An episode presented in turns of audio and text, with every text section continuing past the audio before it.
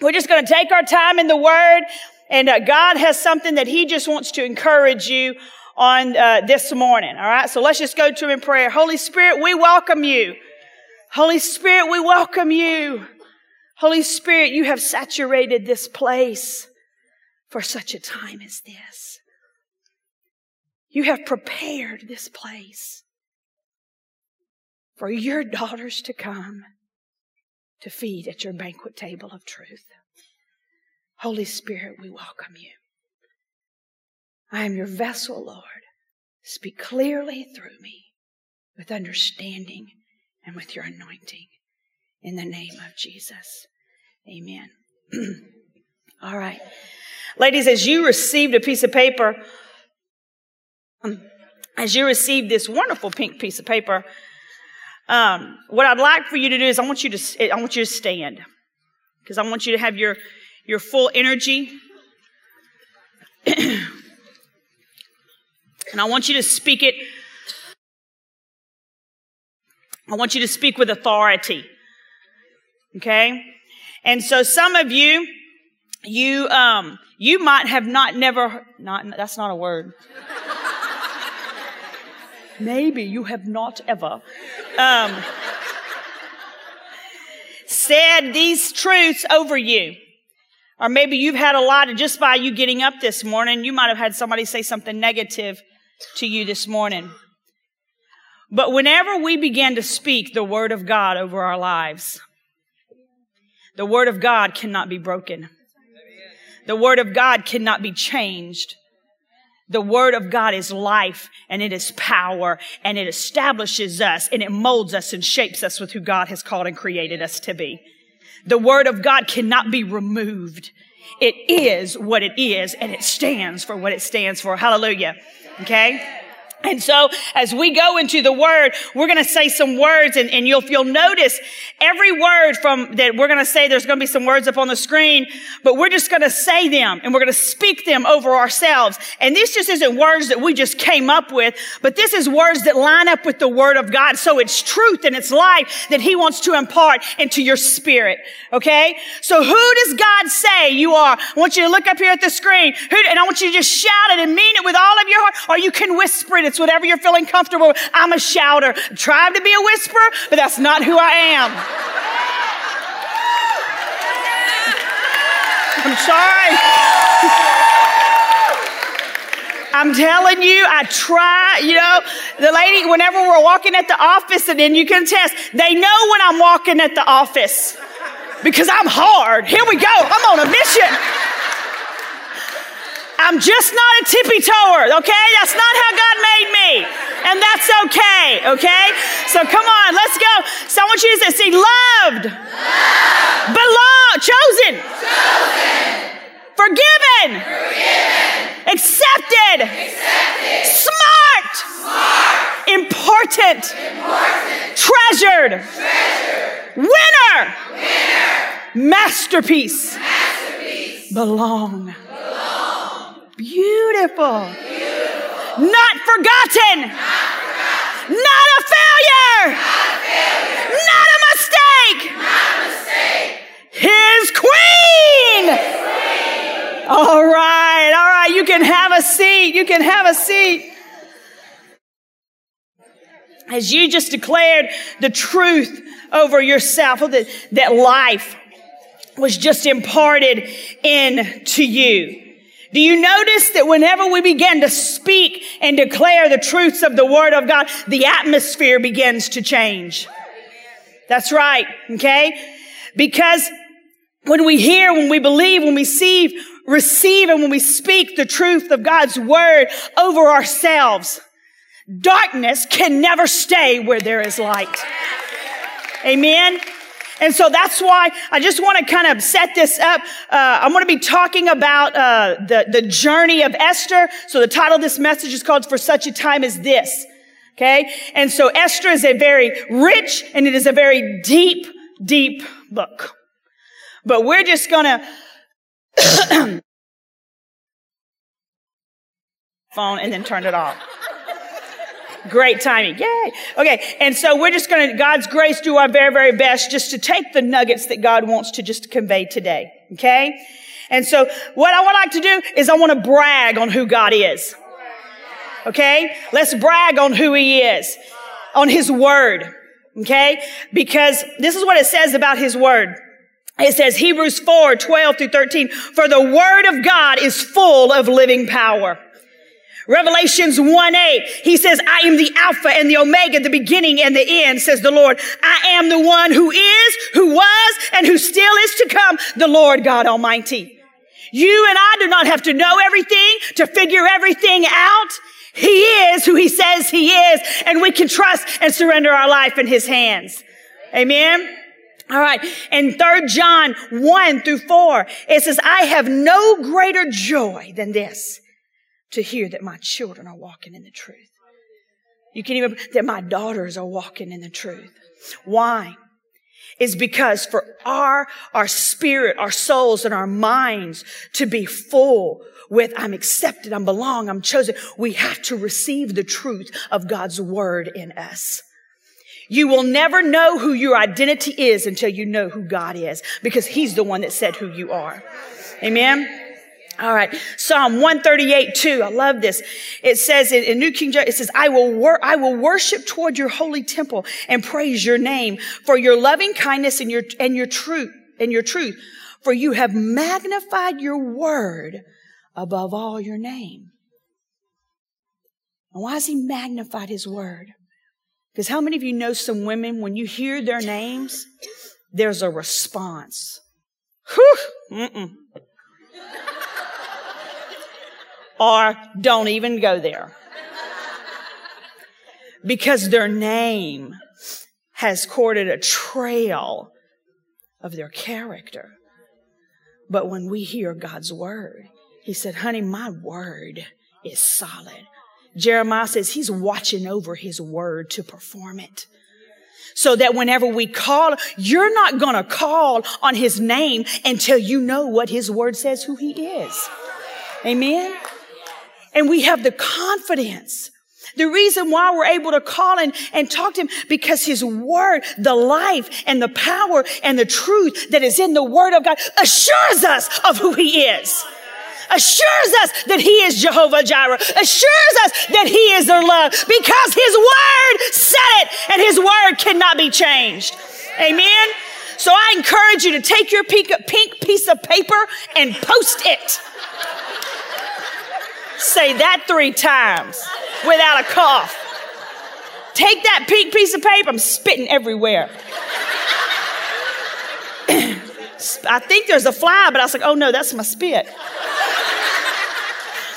And so I encourage you to take the truths of these words because there's a scripture with it. There's a scripture with it and speak it over yourself. Speak it over your children. Speak it over your family. Speak it over your coworkers. Speak it over your neighbors. Speak it over your enemies. Amen. And you allow the word of God to establish you and create a new foundation of in your situation and circumstances. Amen. All right. Let's move on. Okay. First Peter 1 25, it says, But the word of the Lord stands forever. See, there's a strength and there's a power.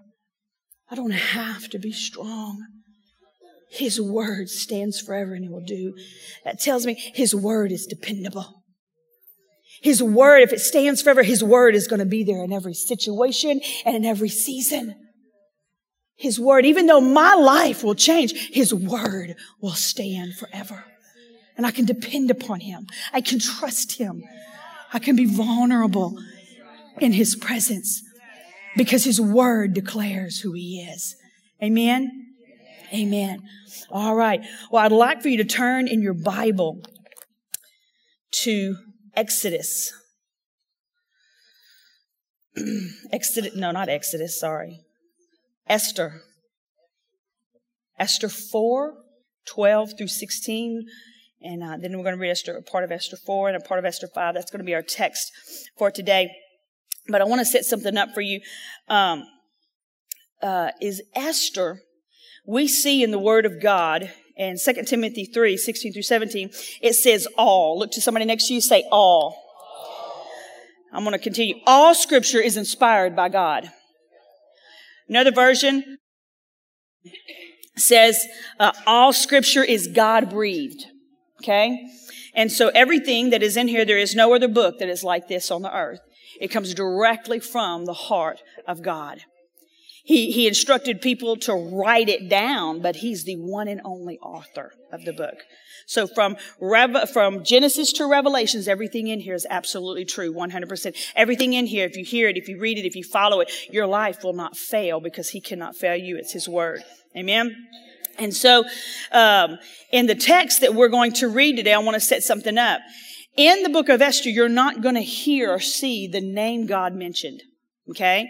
But Esther is, um, the book of Esther is written as a type or an allegory, meaning it's a picture to represent someone or something or an event. The story is symbolic to understand a greater truth. Like, for example, if you read in Exodus,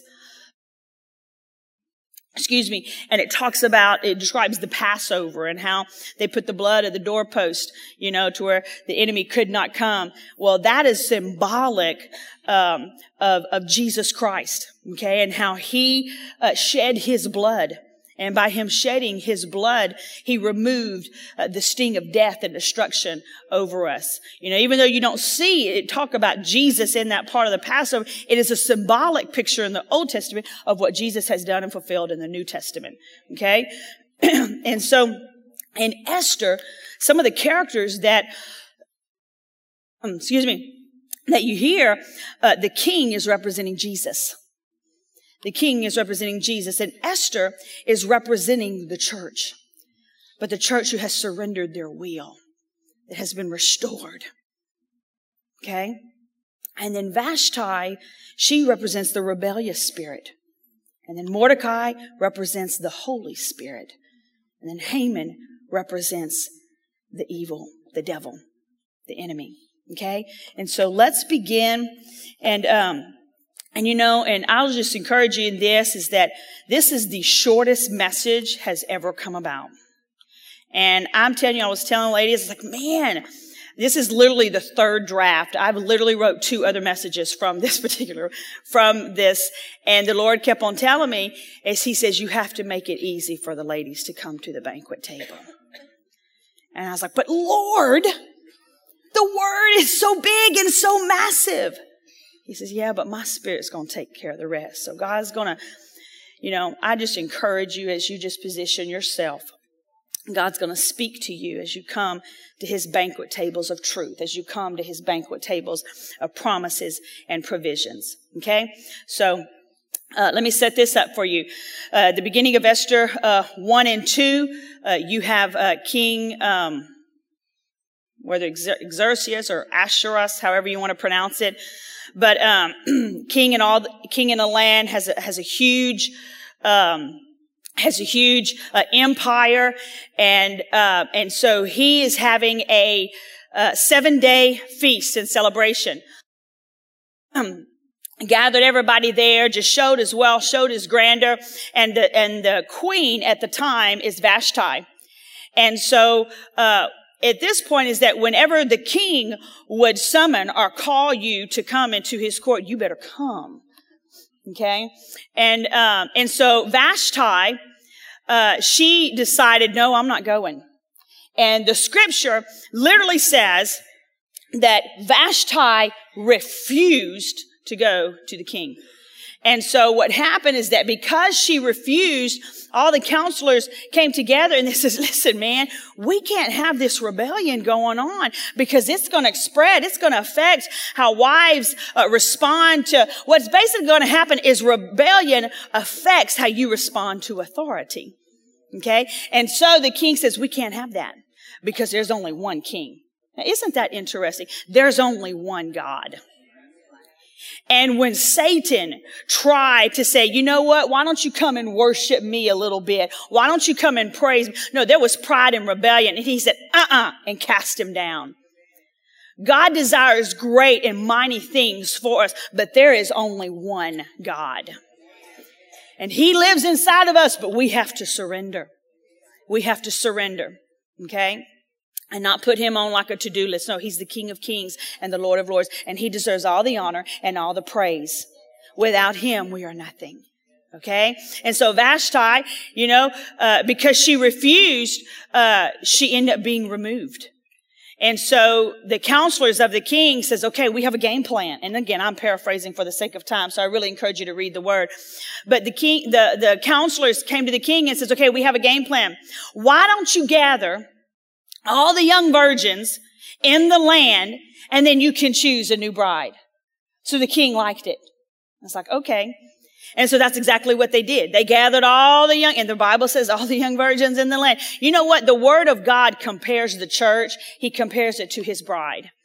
And he desires great and mighty things for us. But the only one that can make us great and mighty and can, and can take our spots of pride, that can take our spots and taintedness is that we're never in his presence and we surrender to his will. He's a faithful God that way. Okay. And so they gather all the, all the ladies. And so, um, and so as they gathering the ladies, there is a year process of preparation. A year. Six months of oil, six months of perfume, six a year. And so, but as Esther is a part of that, Esther came, Esther comes from a background. She is Jewish. And so around uh, 470 BC, the Babylonians had come and uh, they uh, they uh, had war against the Israelites, and so they left them in exile. And so then, after the Babylonians came, here comes the Persians. They come, and so the Jews are going from place to place, and they're um, they're uh, deemed as a lesser um, as le- as lesser people. And so, because Esther has, Esther's parents had deceased and her cousin, uh, took her in and began to raise her as his own, he said, listen, you don't tell nobody where you come from. And so, but the Bible does not describe Esther's resistance, Esther's attitude. She's just, she's just going along. Okay. And so, uh, as she's going along, um, and I'll, and I'll, again, I'm setting this up there is a man who is second in command, um, and his name is Haman. And he despises the Jews. He would be considered as Hitler in those days against the Jews. And so, um, Haman was extremely prideful and he loved for people to worship him. And so he'd parade in the towns and in the cities, but Mordecai would never bow to him. And that just infuriated him even more. And because Mordecai would never bow to him, he said, no problem. You won't bow to me. I'll kill your whole nation. It's like, okay, okay. And so, and so as this time though, the word says that as, uh, as the, as Esther was preparing, she had tremendous favor. Here you are for a whole year and you're around all these women and you're being perfumed and you're being, you know, groomed. And the process was, is that as you went into the chamber of the king, if he liked you, then he would choose you. Well, the word of God says that as it was time for Esther to go in front of, of the king, he said basically he adored her. He loved her and he chose her and he chose her. And so now we have in the story where Esther is queen. And in this story, um, Mordecai just found out that Haman has declared that he is going to kill all the Jews. And he is, he is uh, extremely upset and he is mourning. And the Bible says that, that in those days, whenever they were in, in tremendous grief, and in heaviness and mourning, they would, they would put ashes upon them. And it was a sign that they're just, they're way down and they're heavy and they're in grief. And so it came to Esther's attention. And so she's sending her servants over there to find out what's going on. And so in, in Esther 4, 12, this is the response um, from everything I just set up. When Esther's words were reported to Mordecai, he sent back this answer. Okay, because Esther was like, what, what, what, do you want me to do? I've sent you clothes. You know, you know, why are you mourning? What's going on? And so, um, uh, this is Mordecai's response back to Esther. Do not think that because you are the, in the king's house, you alone of all the Jews will escape.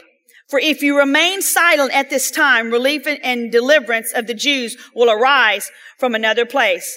But you and your father's family will perish. And who knows but that you have come to the royal position for such a time as this. For such a time as this. You know, as I was talking to the Lord, for such a time as this is a very, it can be in every season of our life. You could be right now in a situation and for such a time as this moment. But in every situation and everything that we go through, the Word of God is there for such a time as this. His Word carries us. His Spirit lives within us for such a time as this. Whether it's right here, whether it's when you leave here. Because God is not constrained by time. He always was and He always will be. And so even we are constrained by time. We are constrained by circumstances. You know, things that are, you know, just, just out of our control that they can affect us. But they don't affect who God is and His promises. Okay? And so, um, as Esther is queen and Mordecai is coming to her and he says, you have got to do something or we are going to die. And it's like, what, what do you want me to do? What, what do you want me to do? And he's telling her, for such a time as this, Esther, it is not by accident that you are here. It is not by accident that you are in this position. You're a Jew.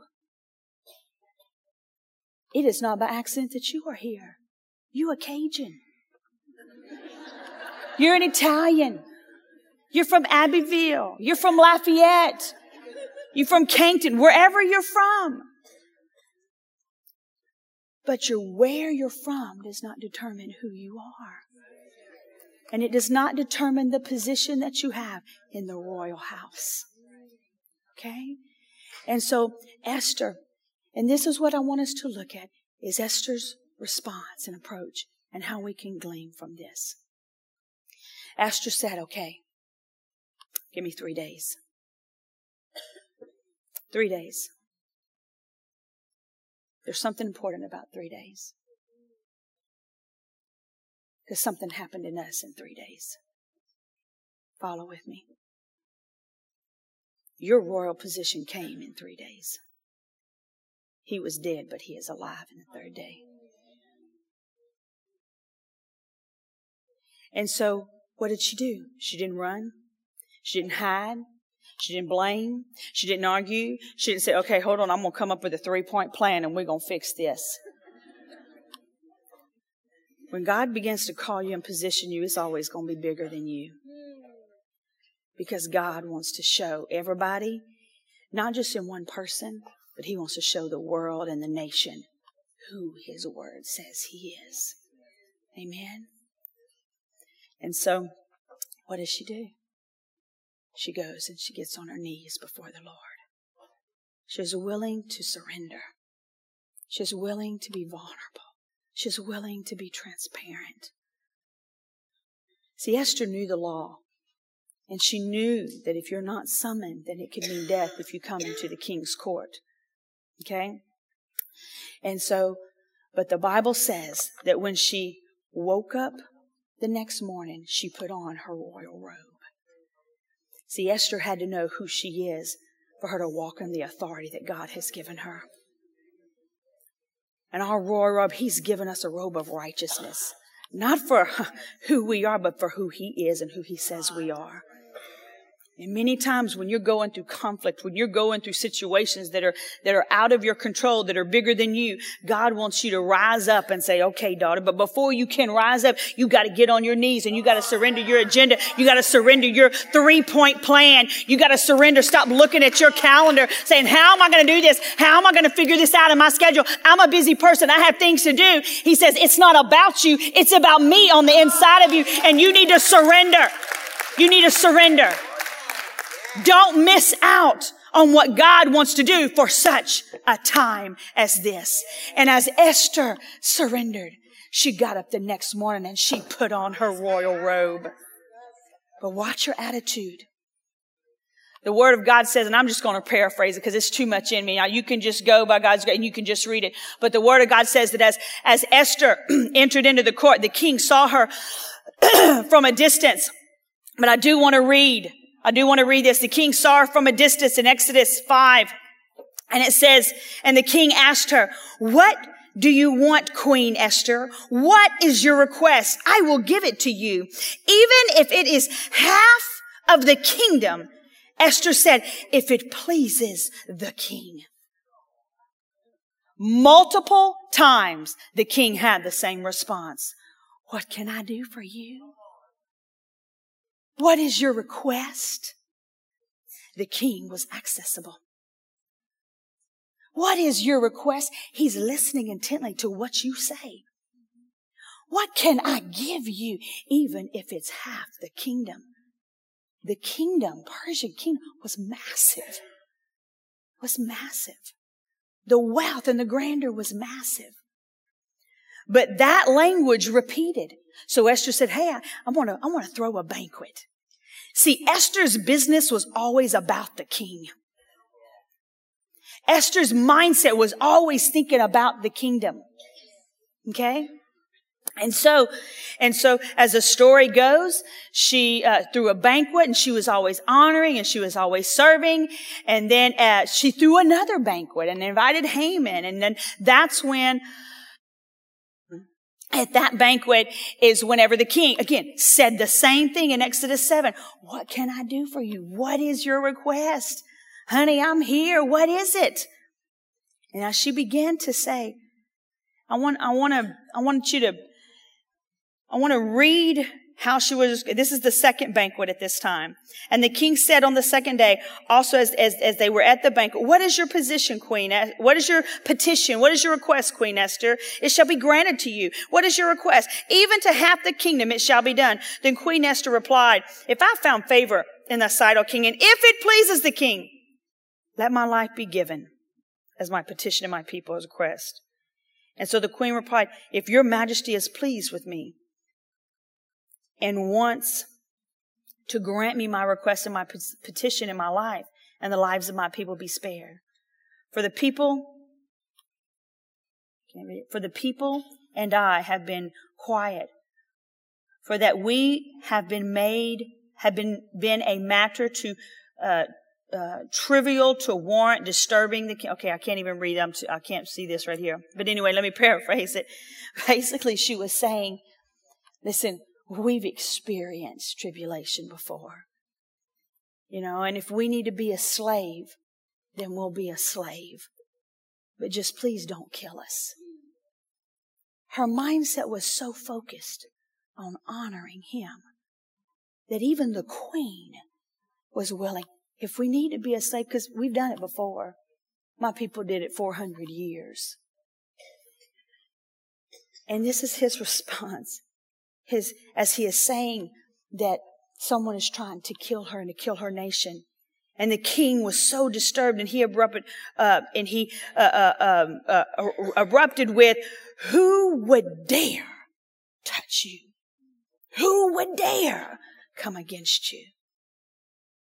In her gentle voice, non-manipulative, non-threatening, there he is, Haman, the enemy. And then the party was on. The king used his authority.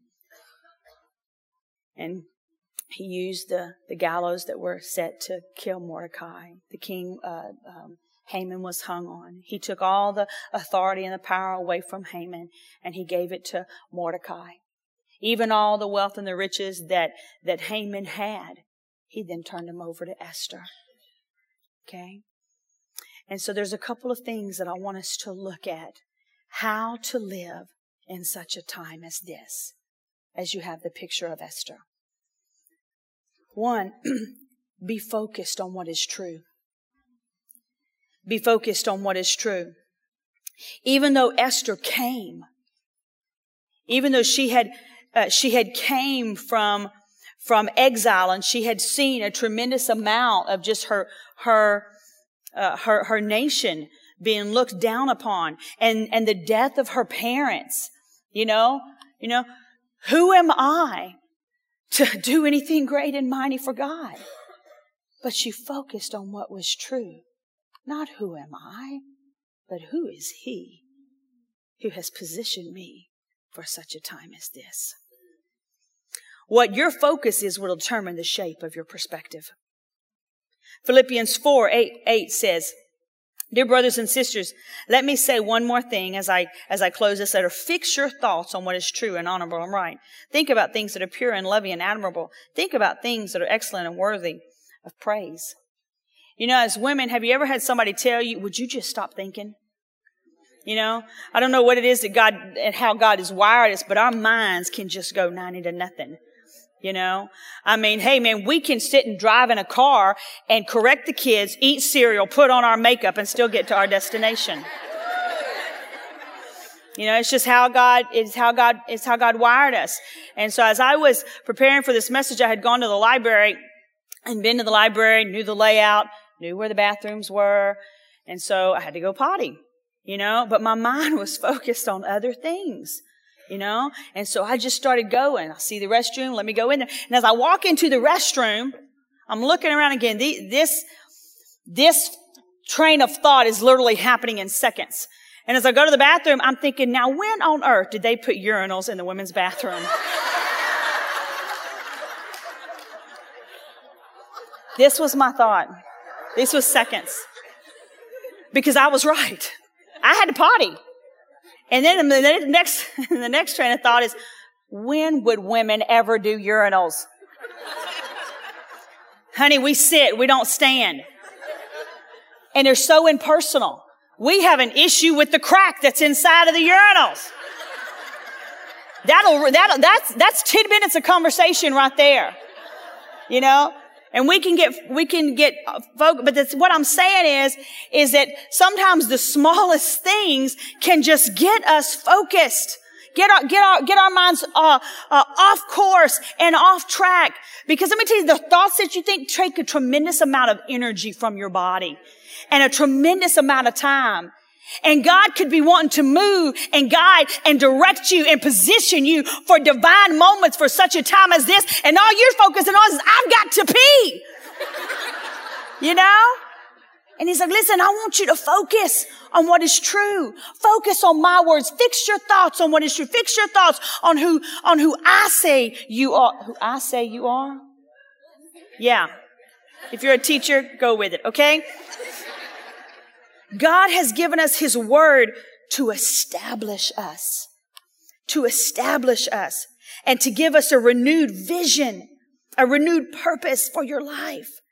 Don't allow the influence of the world and culture and people to dictate to you who you are or what you are. Esther didn't. That's why she was able to seize for such a time as this. Esther didn't lose her mind when the unexpected came into her life even when she had no control. She was taken from her home, put in a palace, a year process of grooming, being a potential bride. But because God's word was established in her, here's another thing. She did not look to Vashti for counsel. She's already done it. Seems to be pretty good. Who am I? No. When you focus on the truth, God is not only going to lead and guide you, but He's going to expose the Vashtis that are out there so that you won't be connected to them to detour you for such a time as this. Because as we, as Miss Cassie said, we desire connection. We desire to be close. But are you, are you, because you're not focused on the truth and, and the God speaking to you by His Spirit through the truth, the very thing that you're admiring could be rebellion. And then you're wondering, man, why is, why is God not doing things in my life? Why are things aren't doing, why? Because you're allowing a spirit of rebellion to be established in you. And God has said, no, there is one king and it is me. Okay? All right. Romans 12, 2, it says, do not copy the customs and behaviors of this world, but let God transform you into a new person by changing the way you think. Then you will know. You will know what God wants you to do, and you will know how good and pleasing and perfect His will is. Isaiah 26, 3 through 4. He will keep you in perfect peace, all who trust in you, whose thoughts are fixed on you. So let's look at how to live in such a time as this. Very simple one. Be focused on what is true. Be focused on what is true. And you know, ladies, that's within our grasp. God has given us a brain and the ability to focus on what is true. See, many times we're like, okay, Lord, you know, with the, with the, the heaviness of our schedule and of life, we'll want to put God, well, I, I, can't, I can't go to him because he's such a gray, uh, a gray and, and, a, and a mighty God. Honey, just focus on what is true. Because the enemy will want to get your focus with inadequacy. The enemy will want to get your focus with rejection as if you're never worthy. Number two, allow God to be Lord of your life. Allow God to be Lord of your life. Esther spent a year being groomed with oils and perfumes. You know, there's something about oils and perfumes. You ever walked into a department store? You didn't have it on you, but when you walked into that store, you smelled exactly like the atmosphere that you were around.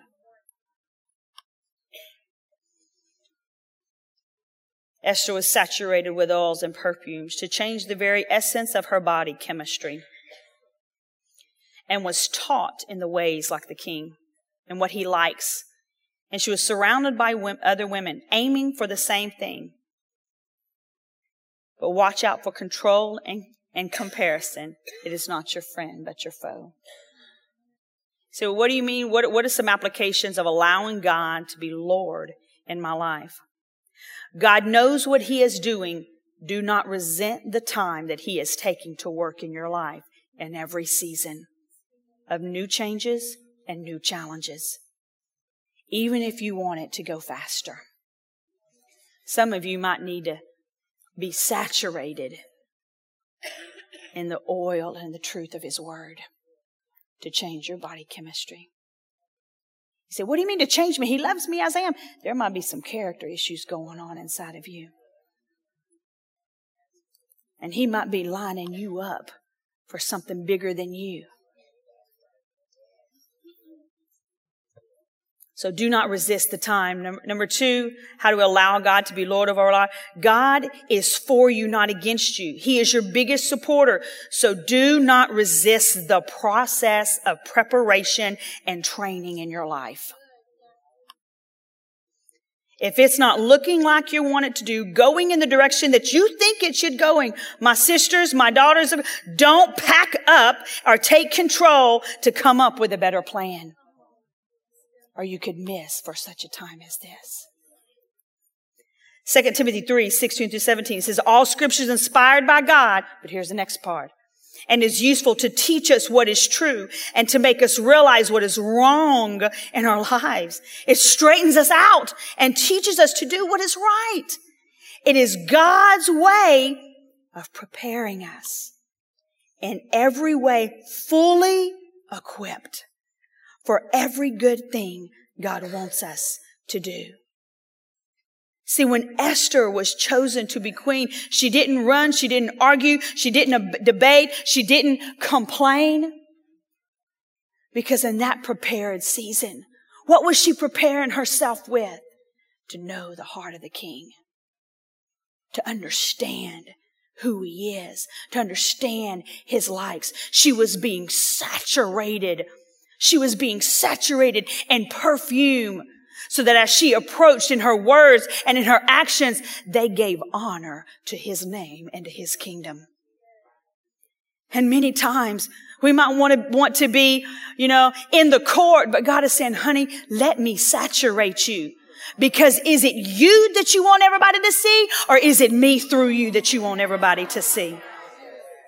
Because at the end of the day, ladies, all that is eternal is His name and His glory and His honor and His praise and His power forever and ever. Amen. His plans are perfect. His ways are perfect and holy. Just saturate yourself in His Word. Here's another part. Saturate, and listen to me carefully. God places divine people in our lives who know the King longer than we have. And whatever the eunuch's name is, I think it was Hegai, he knew the king longer than Esther had. And she must make sure that she listened to everything that he said. And God gave favor. Let me tell you something. As God gave favor, he, he, he positioned her closer and closer and closer. She had her own little spot amongst the ladies. She had more stuff given to her. God might, you, God might be wanting to place a Hegai in your life, but are you willing to listen and to be teachable? Just as Paul had a Timothy. Just as Tanya has a Cassie. God wants to use us to the fullest. But we have to allow Him to be Lord of our life. Because if He is not Lord on the throne of our heart, then who are we going to praise and honor with our life? Do not resist the time and the season of preparation, and do not resist the process. God loves you and He adores you, and He wants you to succeed more than anybody. But it's going to be in His way and His plan and in His timing. Jeremiah 29, 11 on the message version. It says, I know what I'm doing. I have it all planned out. Plans to take care of you, not to abandon you. Plans to give you the future you hope for. When you call on me, when you come and pray to me, I'll listen to you. When you come looking for me, you'll find me. And yes, when you get serious about finding me and want it more than anything else, that's when you know he's Lord. God, I want your will more than anything else even if it's my life. I want your will more than anything else. And the word says, I'll make sure you won't be disappointed. That's a good word right there. That's a good word. See, when Mordecai came to Esther, in that moment, was a, was very important of an exchange, their conversation. She could immediately, instead of her putting on the robe of royalty, she could immediately put on the, ro- the robe of man, for lack of a better word. And that is, she could have allowed, because of the, the decree that was out to kill her and to kill her people, she could immediately allowed heartbreak, frustration, disappointment to come over her if she would have stepped in the position, what am I going to do and how am I going to fix it? And many times whenever we step into a position of, of, I have to fix this. I have to do this. It's on me. I'm here. He's positioned me. As a mom, my child's going crazy. I have to fix this. My, my boss isn't doing something wrong. I have to do this. And God has said, no, you don't. I want you to step out of the way because if you do step in that position, a heaviness is going to come upon you. You're going to be putting on the ashes of Mordecai for yourself. And God has said, I do not want you to walk in mourning, but I want you to walk in joy and victory because the battle is not yours. It is mine.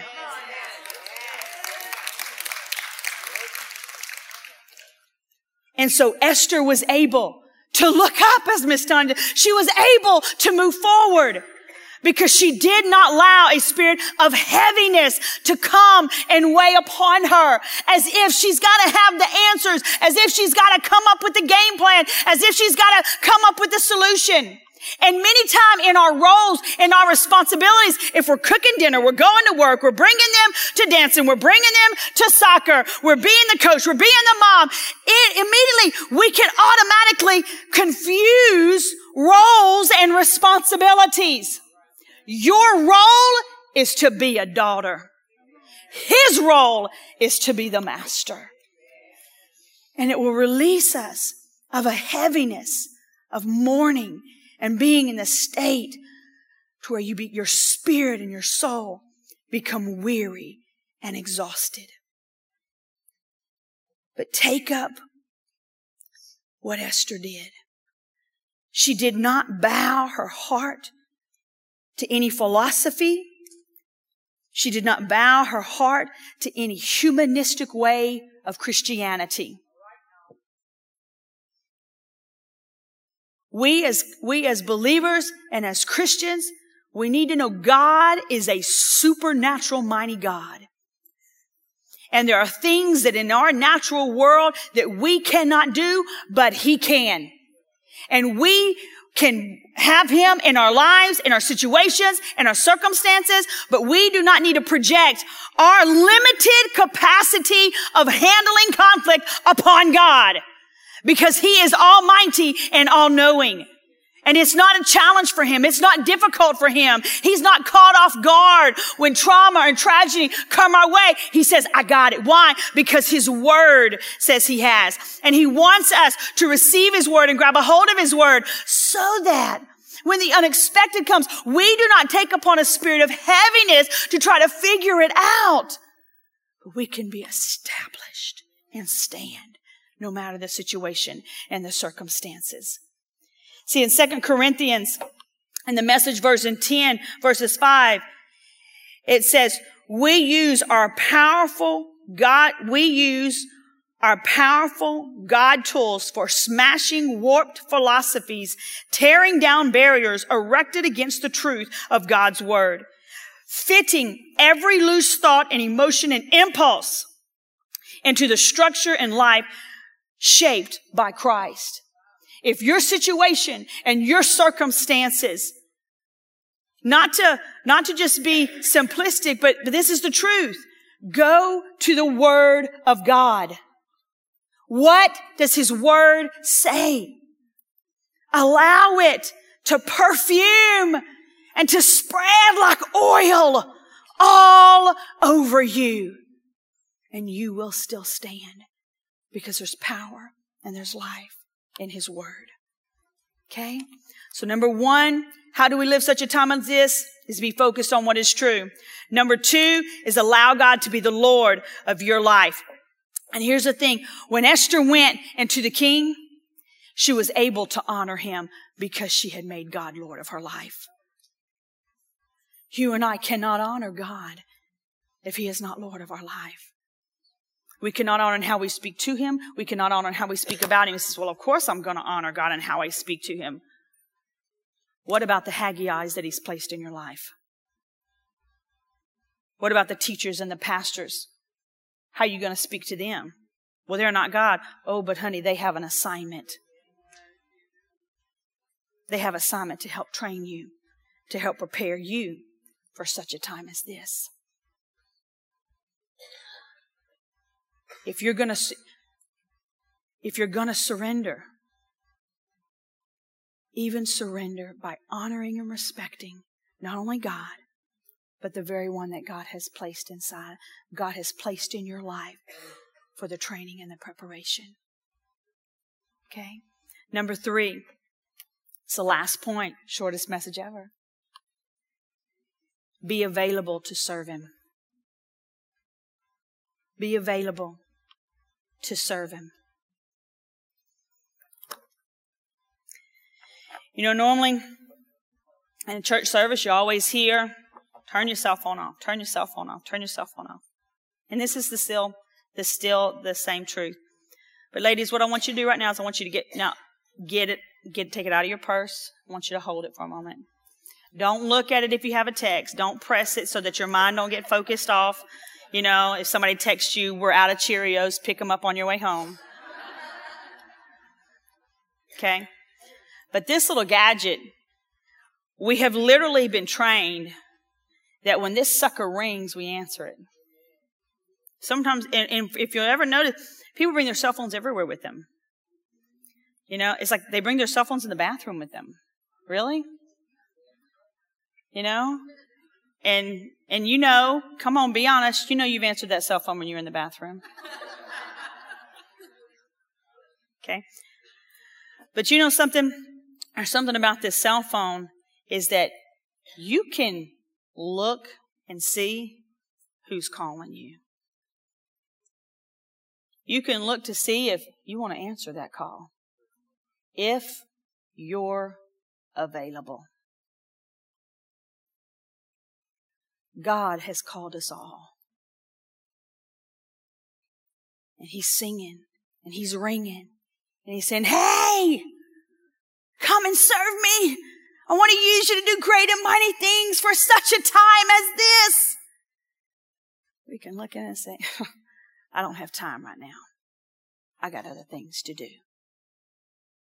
See, His call is one that not only do you not want to miss, you and I cannot afford to miss. Because God used Esther to save a nation from genocide. And He's calling you because He is the hope of the world. And He uses the church as His messengers, as His ambassadors, the calling to go. We live in a dark, a lost, a lonely, and a hope, and a, and a hurting world. And they need Jesus. And He is calling you. He's saying, Hey, hey, I need you to show my love to people. Hey, I, I need you to serve me. He's like, I, I, I don't have time right now. God, I'm doing things. Don't avoid the call. Don't miss the call. Be available to serve Him when He calls. Because this is very important. Many times when He might be calling, your words can automatically mean your words. If someone begins, if, if he's stirring on you, if someone asks you to do something, immediately your response can be, I can't do any more than I'm already doing.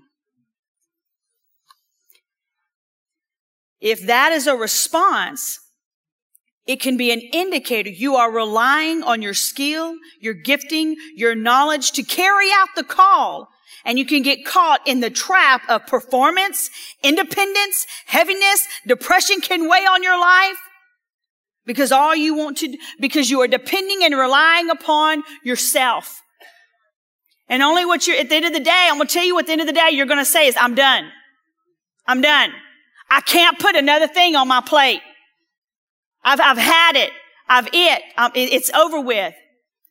But ladies, when we allow that to be our perspective, it's, it's an indicator that something is operating on the inside of us. Are we having an independent spirit from God's spirit being used in, in our life?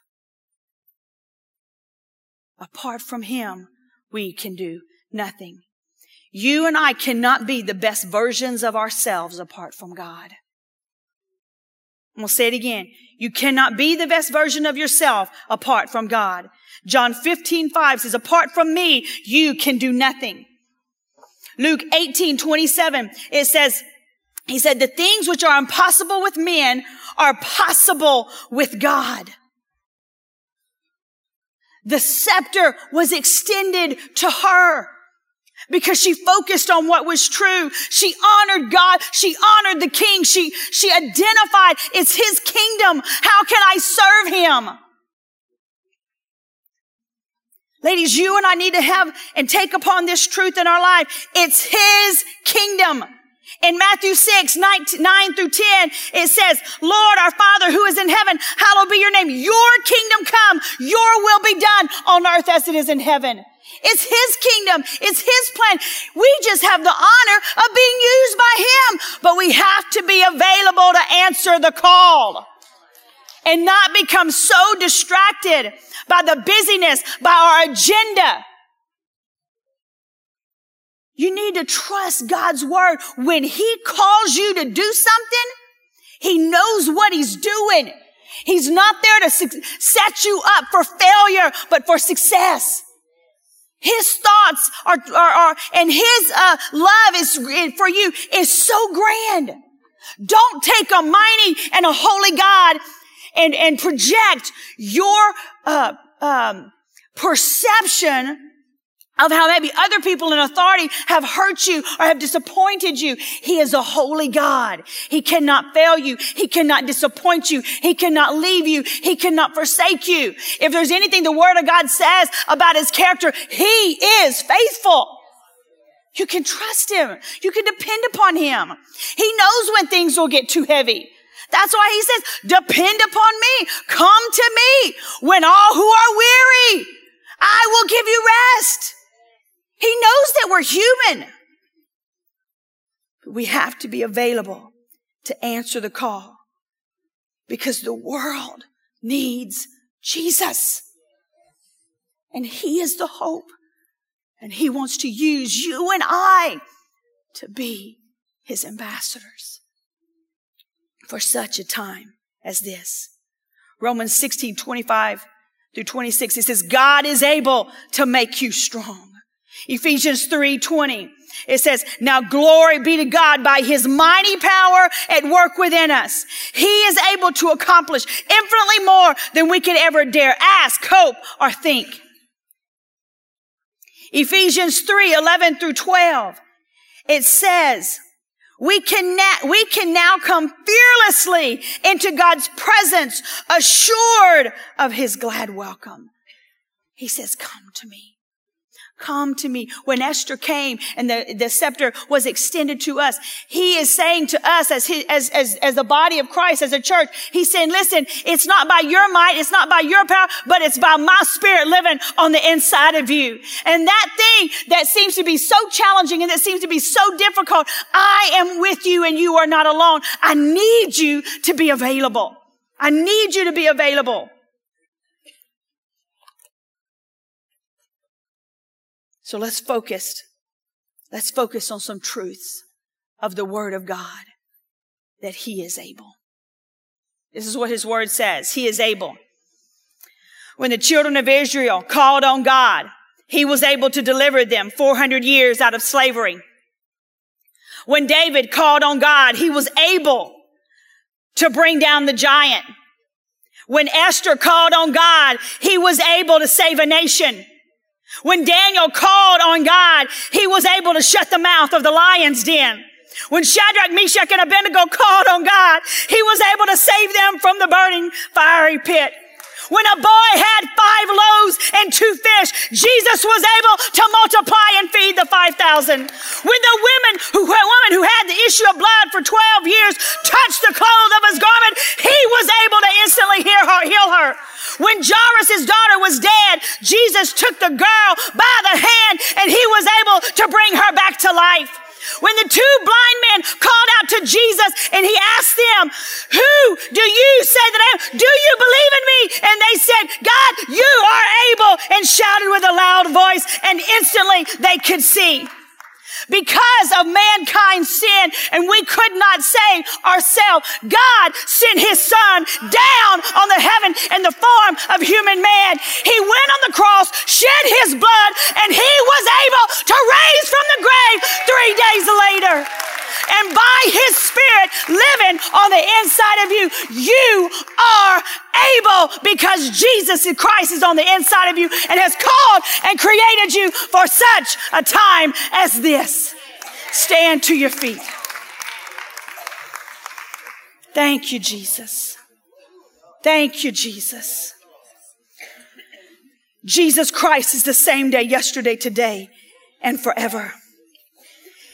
And the same spirit that raised Jesus from the dead is the same spirit that lives inside of you.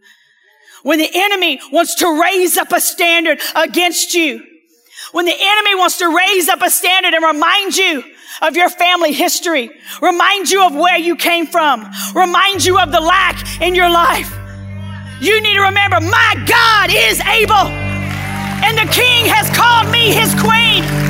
He has extended his scepter to me. He has given me authority on most high to be his hope to the world in the name of Jesus. Ladies, if he is able, he is able. You can break the expectations of performance You can break the chains of heaviness because He is able. He is able. And so when He calls you, when He calls you, just say yes, Lord. Just say yes, Lord. I'll be available. He will equip you to do the work that He's called you to do. He will prepare you. He will empower you by His Spirit because He's able. With your hands raised, I just want you to focus right now for a moment.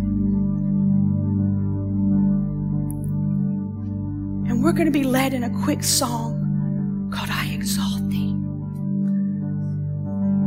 And just allow the Holy Spirit to minister to you.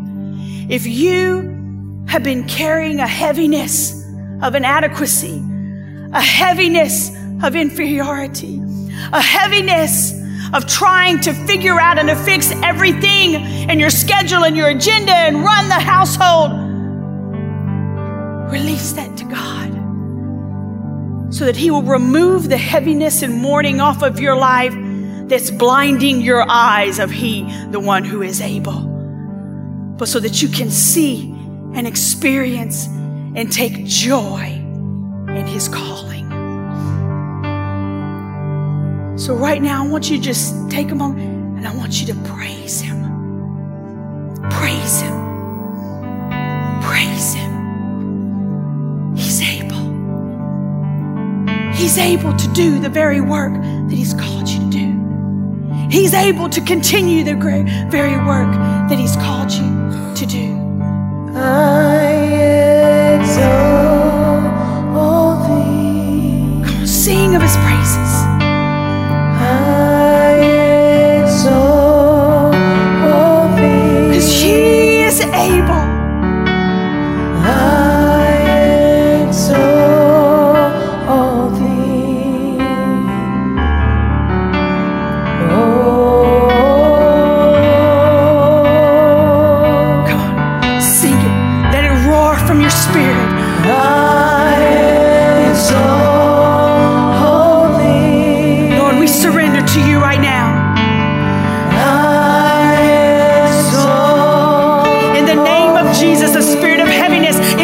Broken off of your daughters right now. I exalt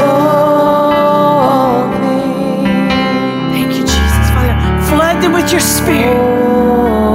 Refresh them with your spirit. Fill them with your spirit as you call them, as you train them,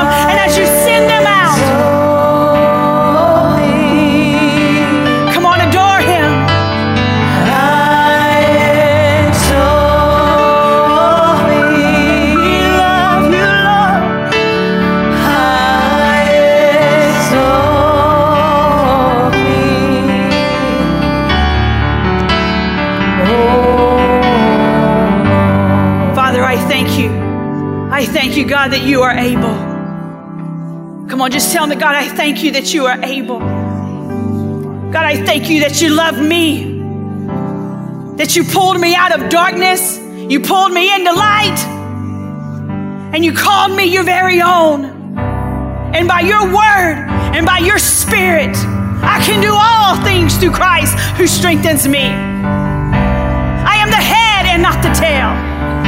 I am more than a conqueror. Receive your truth and we praise you. Father, we break all barriers of wrong thinking, of lies. And Father, we receive your truth into our minds right now. And God, we receive the mantle that you want to place on us for such a time as this to serve you and to call, to be called by you, to go and do what you would have us to do. Lord, may your grace, may your strength rest. Rest upon us. In the name of Jesus, we pray. Amen. Amen. Come on, let's praise his name.